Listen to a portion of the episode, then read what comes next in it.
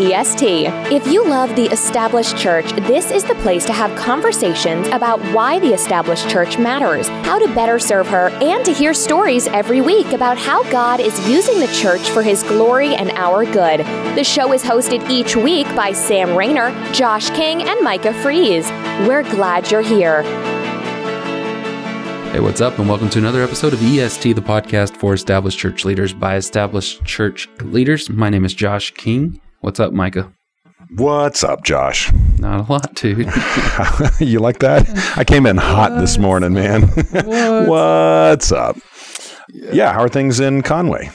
Oh, they're good. We had snow this morning. It was pretty, and it went away. So We have snow coming this afternoon a little bit. that's our snow. So Chattanooga, we don't get much snow, but we so about two weeks ago we were supposed to get maybe a half inch. We ended up with four inches in like Mm-hmm. five hours, and it was done by like noon, one o'clock, and it was completely melted by six p.m. that night. See, that's Like perfect. all the way I gone. think. Yeah, well, there's no such thing as perfect snow, but that's as close to perfect in my opinion as it gets. It's magic. It's fun. Hey, I was uh, I was going to ask you something Yeah, totally not relevant to anything. Uh, Chattanooga is that a Native American word? Yeah, that's a good question. I would assume so, but I Mm-hmm. don't know that I know that. For, I- I'll have to find out. I, I think so, but I don't I went know. down a I went down a Wikipedia hole last night because Yeah. there's a new casino opening in Arkansas, and I was curious about which Native American tribe was opening that because you could tell by the branding it was that, and it's Quapaw. And then I learned that Quapaw, um, one of the words for Quapaw, if I'm saying that right, I'm sorry if I'm not. Um, the French called them Arkansas, and that's where the state, the river, gets its name as a Well- name for the Quapaw. As you were speaking, I just uh, did a little Googling. This is very interesting. The word Chattanooga comes from the Creek Indian word for rock coming to a point, and it refers to Lookout Mountain, which comes to a point and overlooks downtown, what is now downtown Chattanooga. So that's really cool. Yeah, Yeah. that's So awesome. now we just have Uh, to figure out what Tampa's named after. for Bradenton for for Sam. Bradenton. I don't Hey, think bef- that's a Native American word. Before we go any farther, we want to talk about Church Initiative. We are so pumped about this partnership with Church Initiative. Church Initiative really makes it so easy to get these programs started. All you need to do is identify one person who's interested in leading the ministry, purchase a kit. It has everything you need for a 13 week video based support groups, and you connect your volunteer with Church Initiative coaches, and they take it from there. This is incredible. It's, you know, two different options. There's GriefShare for people who have maybe walked through grief or trauma. There's DivorceCare for people who have struggled, you know, through a divorce. Uh, and Church Initiative creates these incredible outreach programs. And if the pastor would get behind it, recruit it, promote from the pulpit, you know, those sort of things, they can build an effective, sustainable community ministry in no time. The videos have a documentary news magazine feel. They're really unique. It's one of the reasons people love the programs. I've told you this before. We use both of them here at Brainerd. We're thankful for them. They've been very encouraging to our folks and uh, have helped them walk through difficult times. And uh, pastors and leaders, other than me, even re- report regularly that people are coming to Jesus because of them. They get involved in their churches. Marriages are restored. So much good fruit. And so we we we love partnering with them here at EST Church, and we would encourage you visit churchinitiative.org forward slash EST to learn more, or you can check the show notes out at samrainer.com to find the link. It's absolutely right. It's a great resource. And again, that's churchinitiative.org forward slash EST. So the topic I thought we would, uh, you know, kick around here, if you're cool with it, Micah, is just sort of ministerial pastoral development. I think we're talking on a professional level here. What do you I, I think, I mean, I think both professional and personal, right? And you and I were talking about this topic earlier. I think this is a great topic.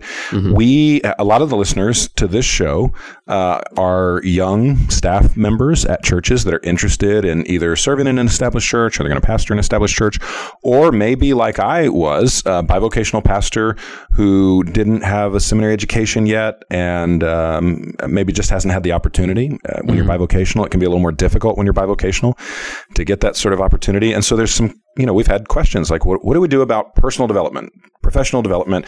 You and I have lots of conversations with the young staff members at each of our respective churches. I had one of these, I had an hour long conversation yesterday with one of my younger staff members about why I think it is valuable to get uh, some formation, some professional formation. And uh, when we say this, Josh, we're talking about seminary is obviously one option. Bible college seminary, it's a great option. We'll talk about that a little bit.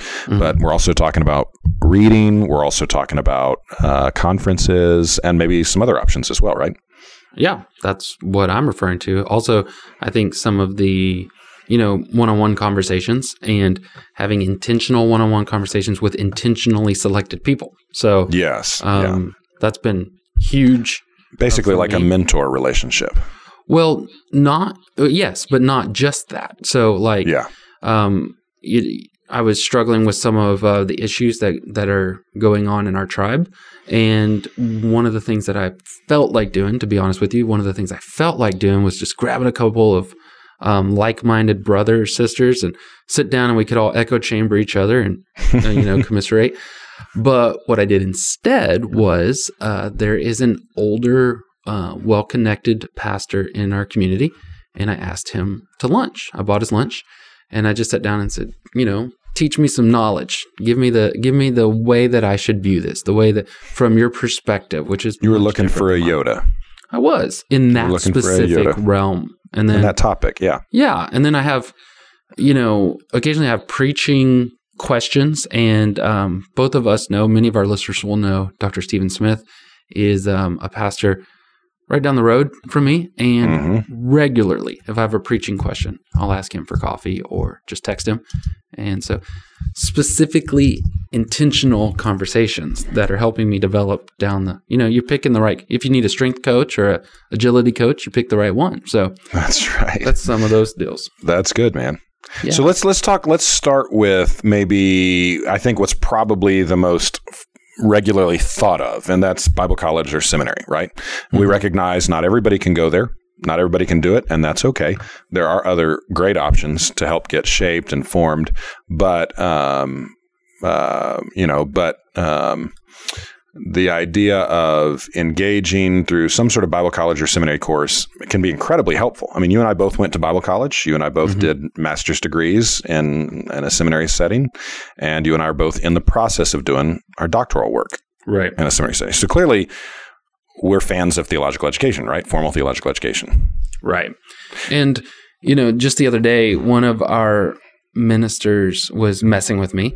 Um, no, one of the other pastors. And he said, So when you get a doctorate, are you going to make everybody call you Dr. Josh King? And I said, No. And he said, So when you write a book, are you going to put on there? I said, I'm not going to write a book. And uh, he said, Then why would you want to get a doctorate? And I said, Well, just in case I get tired of you guys, I'm going to go find a big church. and uh, he starts laughing. And I said, No, honestly, I'll, I'll be completely transparent with you. I just wanted to meet other people and be challenged. And it's a way to do that. It's a, I have the means and the opportunity to do it.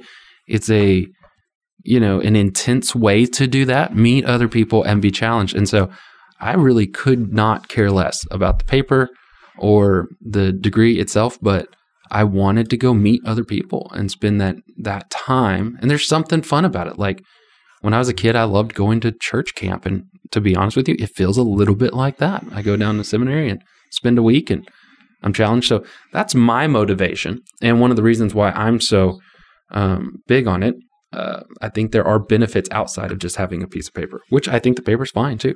It's a good thing. Yeah, I mean, you know, it's helpful. I, I will tell you this. So I, I was talking to a young staff member, or I don't think that was that conversation. I was talking to someone in the past week, and I told him, I said, I not one time can I remember in the last, you know, five or six years hiring a single staff member where the degree they have was a significant factor in whether I, we brought them on or not. Uh, we've hired multiple people with no formal theological education. I've hired staff members without a college degree. I mean, pastoral staff members without a college degree. So that on uh, for a guy who has a Bible college degree and a seminary master's and a doctorate, I mean, I, maybe that's surprising to some people. Mm-hmm. M- But at the same time, I was having this conversation with this younger guy yesterday, still trying to push them towards a formal theological education. And here's why. I think you're right. I think it's nice to meet people. I think, in fact, I think that's a great benefit from a doctoral program. Mhm. I think I think it, it's good to be challenged. The challenge piece to me is the best. Very rarely, almost never, are we naturally precise theologically. I hear lots of people who are very much. It's not that they're uh, inflammatory. It's not that they're unorthodox. They just lack theological precision, which causes difficulty in the hearers, those who are listening to you teach, Mm-hmm. And uh, in fact, I, um, well, anyway, uh, just it, it, it can cause a number of difficulties. I was thinking of a very specific example, but I'm not gonna I'm not gonna go there. I don't even know what you were thinking, but it's just Um, funny that you're like, I'm not gonna "Nah." go there. Yeah, I'm gonna veer away from that. back out Um, of that room. But this is what I told our young staff member uh, yesterday. I said, you know, I look, he's secure here. We love him here. He's gonna, he's a, he has a long future here if he wants to be here. Seminary education is not going to change that. But I said, look, the reason why you could view, view, you know, gain some value from theological education is being forced to study topics you wouldn't study on your own, being forced to think through them in a way that you have to articulate a position, and then placing them in front of an expert to be judged and then have to respond to that, right? That's what forces us towards precision. When we have to articulate our thoughts, have those thoughts weighed by an expert, and then judged, which is what grading is, and then we have to respond to that, that's what forces um, effective articulation. That's what forces theological precision. And there's an incredible benefit to that. Do you have to go to seminary or Bible college to get that? Absolutely not. But it's a very helpful format to acquire that sort of precision. Right. And and I think to be precise or to help kind of with our listeners, some people just their minds aren't geared towards when they hear theological precision, they are thinking down the the track of PhD, but that's not necessarily what you're saying. Uh, Theology like in our practice as well, being very good at what we do. Not only what we think and how we articulate it, that's important, but then also what it is we do. So I'm in a what's considered a professional degree or a maybe like more of a pragmatic degree. You know, it's not heavy on research and heavy on writing, and that is also beneficial. You know what I mean? So mm-hmm. Um, I think both of those are good. I will. I'll say another thing. I have to take some leveling work because of my master's. It wasn't an MDiv, which is a whole nother thing that I can yell about later. But I took. I'm taking some master's level work, and to be honest with you, it. uh, I just at first was really annoyed by it, but then as you get into it, I like it. There is very few. You say there's very few um, people who are naturally. Well, I guess we nobody is naturally theologically precise.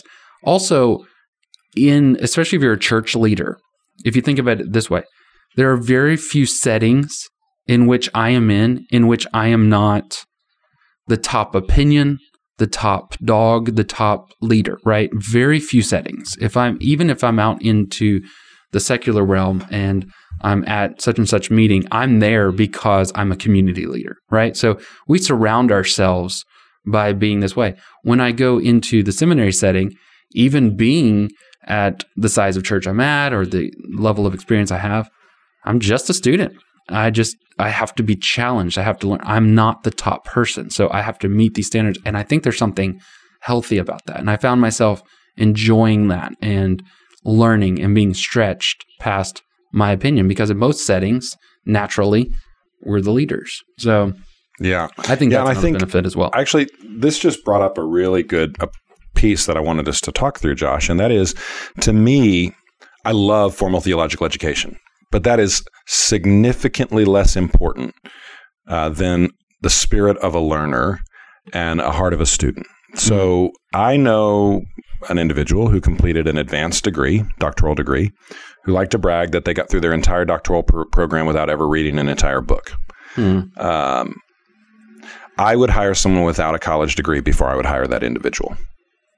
Yeah. Be- because the degree is insignificant in my mind. That uh, someone who, who, without a college degree, but was a voracious student who maybe just didn't have the opportunity to go to college, to me is a far better, op- uh, far better option than the individual who, for some reason, has the opportunity to go through, all the way through, but was very, you know, comfortable in the idea that they had never completed the, de- you know, never had to really do that much work to be able to complete the degree. Uh, I again, now the thing is, people who tend to have a heart of a student and sort of voracious, they they tend to find a way to get some sort of formal education, so they often go together.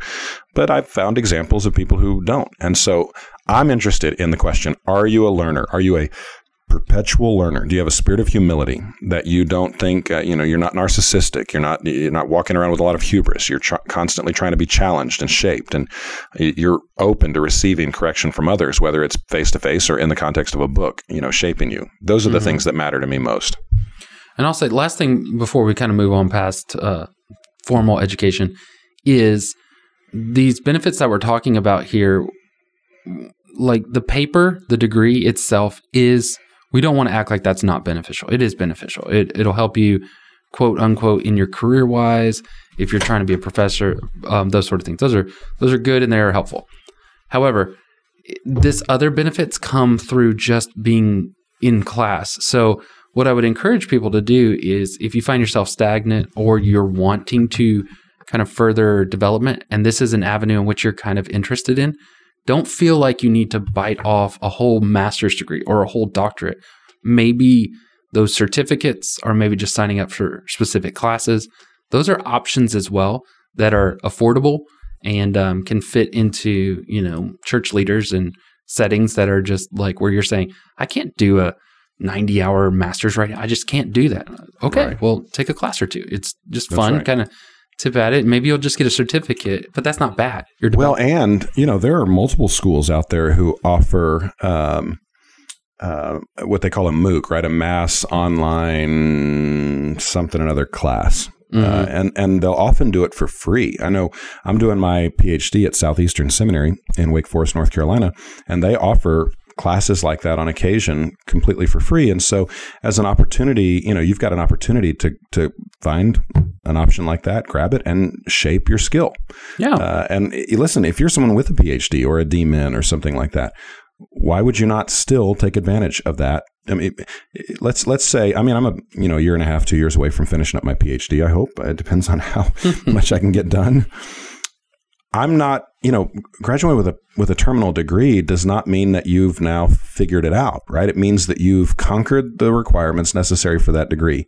You've got to still be consuming data and information and growing as a leader, as a, you know, as an individual in your relationship with Christ and in your capacity to serve and lead. I mean, I've been pastoring now for over 20 years, Josh, and I feel like I'm just now beginning to figure a few things out and there's still so much that I don't know, you know. I Mm. mean, I I hope that that's my posture to some degree for the rest of my life and ministry. Right. So let's talk. In, you know, we often bring up, or what do you call it? Like, um, you know, seminary, that sort of stuff. What about reading? You got any tips on reading to develop? Yeah, I mean, I think um, part of it depends on what your reading style, right? Mhm. Uh, are you um, are you someone who likes to read one book at a time? Do you like to read multiple books at a time? Uh, I have not been as good about doing this since I've been doing my doctoral work. Uh, I've just not as done as much reading for fun since I've been doing doctoral work because almost everything I've been reading has been related to my degree. Right. But for the first 15 years of my adult life, uh, 15 to 17 years of my adult life, I kept a stack of about six books on my bedside table. And I would not go to bed at night until I'd read a chapter, minimum of one chapter. And that was just my policy. I read a chapter every night before I went to bed of a different book. And uh, I wasn't like, I wasn't obsessed with completing any of the books. Like I could go really slowly, take my time, work through it. But the idea was to constantly be living with this sort of tension of needing to grow and keeping fresh content in my mind uh, at all times. And so um, I, I don't. I think there are easy ways you can do this. Right? You can just keep some books. Don't have to feel pressure to, to get all the way through them right away. Uh, but just constantly be consuming some data. And by the way, there's this new book called Leveling the Church, which would be a fantastic addition to anyone's library. it's got this this author, this author named Micah Fries, and another author named Jeremy Maxfield, and they would love for you to take advantage of uh, grabbing a copy of that book. definitely, definitely need to get that book. I would encourage uh, just a couple of things that I think don't get said enough is if you're a church leader and sometimes there's this feeling of guilt or pressure if you're not reading, you know, several books. If you Sure. can do it. That's right. Yeah. But listen, there's no condemnation in Christ. How many times does that need Praise to be said? The Lord for that. You're Yeah. not a bad leader if you're not reading a million different, you know, published hardback books. So I like to read. I love it. Um, there's a couple of things.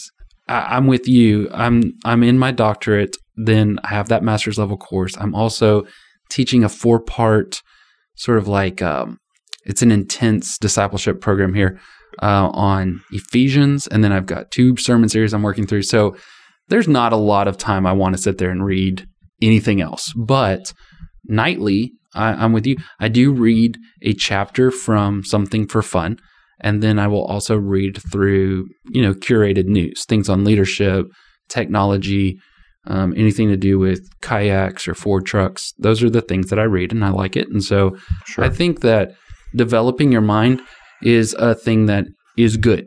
Uh, Yeah, and I would and- say to to your point though, Josh, uh, you know, reading books is great, and I think as much as we possibly can, we should. But you're right; there's no condemnation. But one of the things I do, I don't read the newspaper a- anymore per se. I don't get a copy of the newspaper. We do subscribe to the local paper, but I read it exclusively, 100% online. I don't read any uh, on you know uh, a physical copy. But I do subscribe to a. I do use a blog reader. I use Feedly and I have uh, I'm trying to remember exactly how many I have. I probably have right at a hundred different blogs and websites that I subscribe to. Some of them are just general Christian sites. Some of them are related to our specific tribe. Some of them are related to sports. Mhm. Um, some of them are academic. Some of them are my friends. But that's essentially my newspaper every day. I wake up every morning.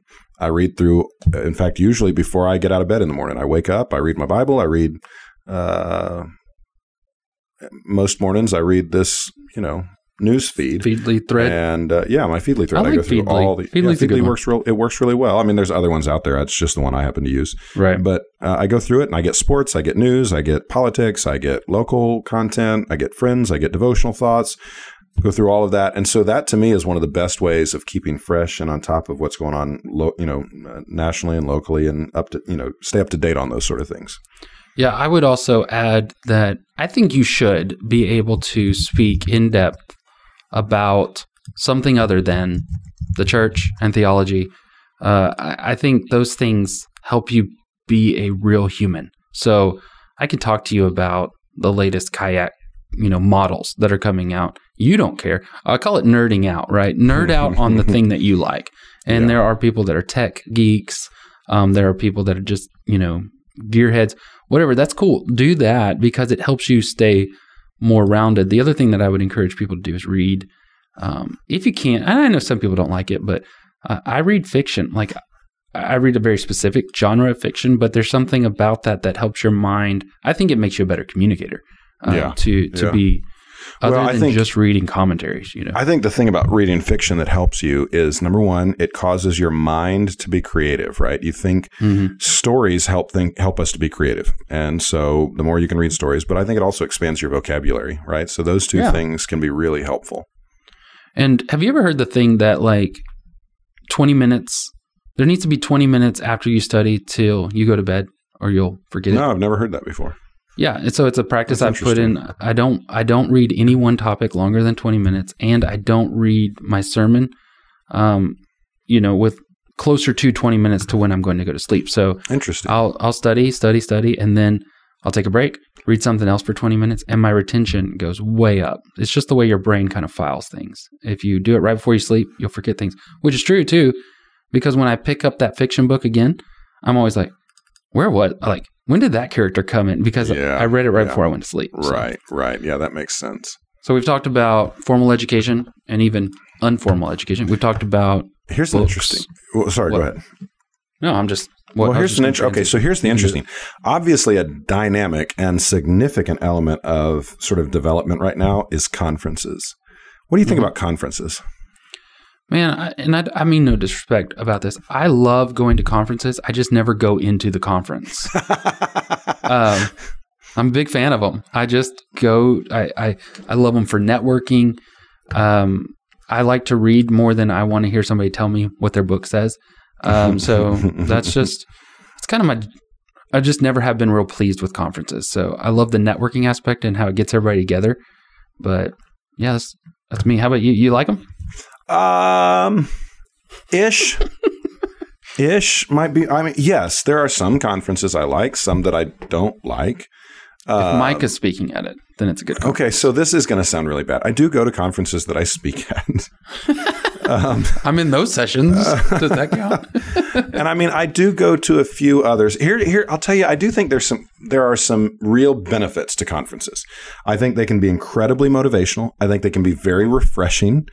Um, I go, I tend to go to a few more conferences maybe than the average person because I just, I, I tend to speak at a few of those, and so uh, I think that effect can be a little less for me than maybe you know sometimes if you only get to go once a year or, or twice a year to something like that. So I think for someone like that, it can be very refreshing. I think it can be encouraging.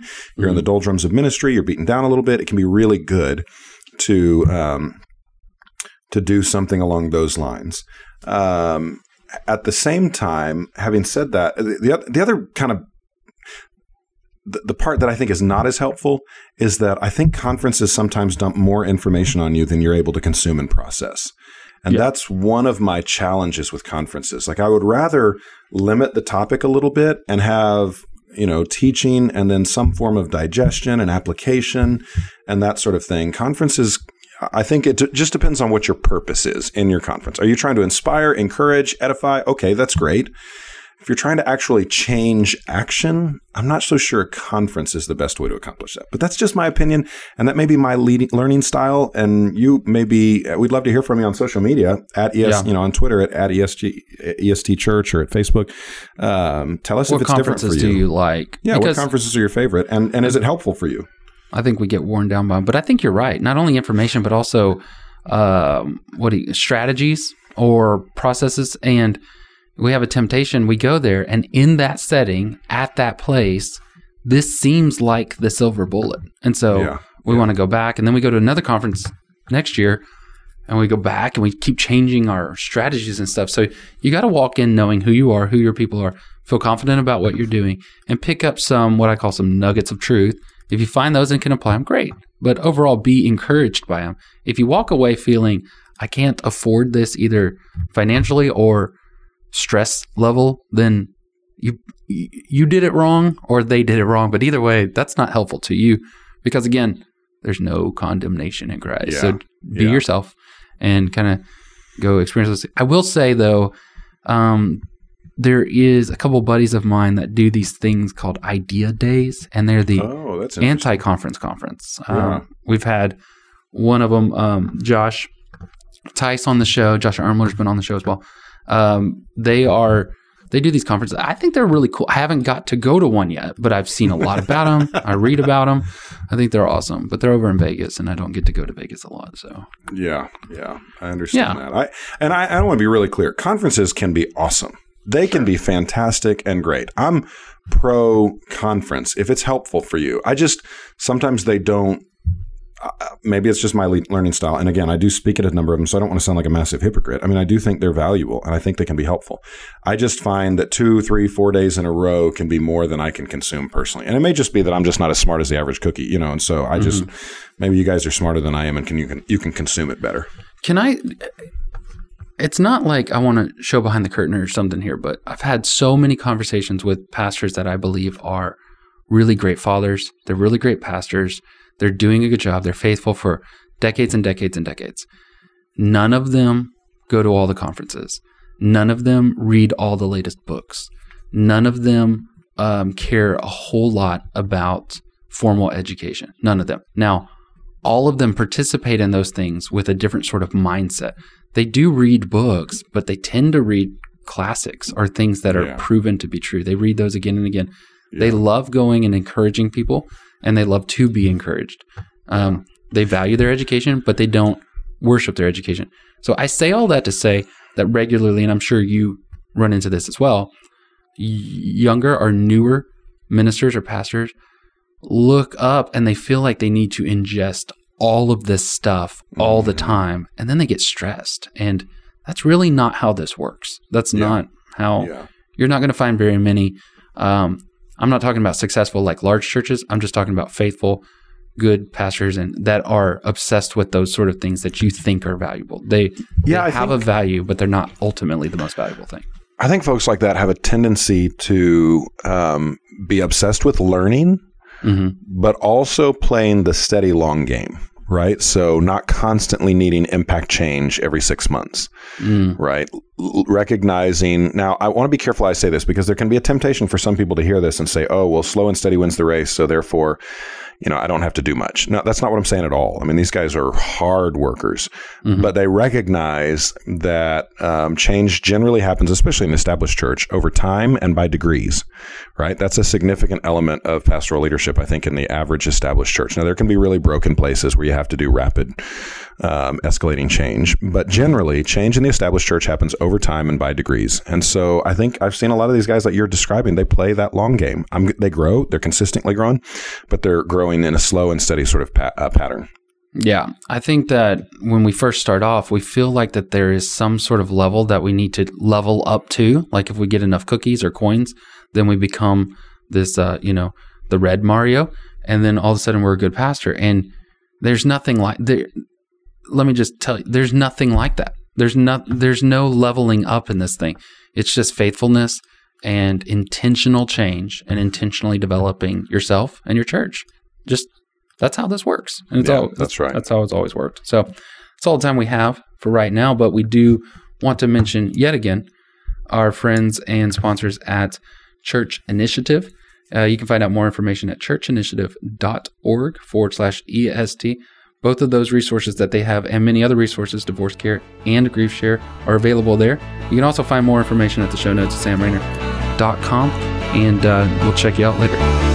You've been listening to EST, a discussion for the established church. Make sure to follow us on Facebook and Twitter, as well as subscribe, rate, and review on iTunes, Google Play, or your favorite podcatcher. Thanks for listening. Hey, this is Tom Rainer. I'm here to tell you about Church Initiative. This ministry partner has been around for a quarter century, 25 years, and they're the creator of two highly respected ministries that can help your church grow and revitalize. They are GriefShare and DivorceCare. I just commend them to you greatly. I know you're busy, so the thought of adding another ministry sounds challenging, but the makers of grief care, share and DivorceCare get that. It's why they have a team of experienced coaches. They equip your church members to get the program started. So it's not just on your plate. Pastors are saying this is one of the most easiest most effective ministries they've ever offered. Visit churchinitiative.org forward slash EST to learn more about this life changing support group that will draw people to your church. Or check today's show notes and you can find the link there. Make sure you join us and learn about Church Initiative and their great ministries.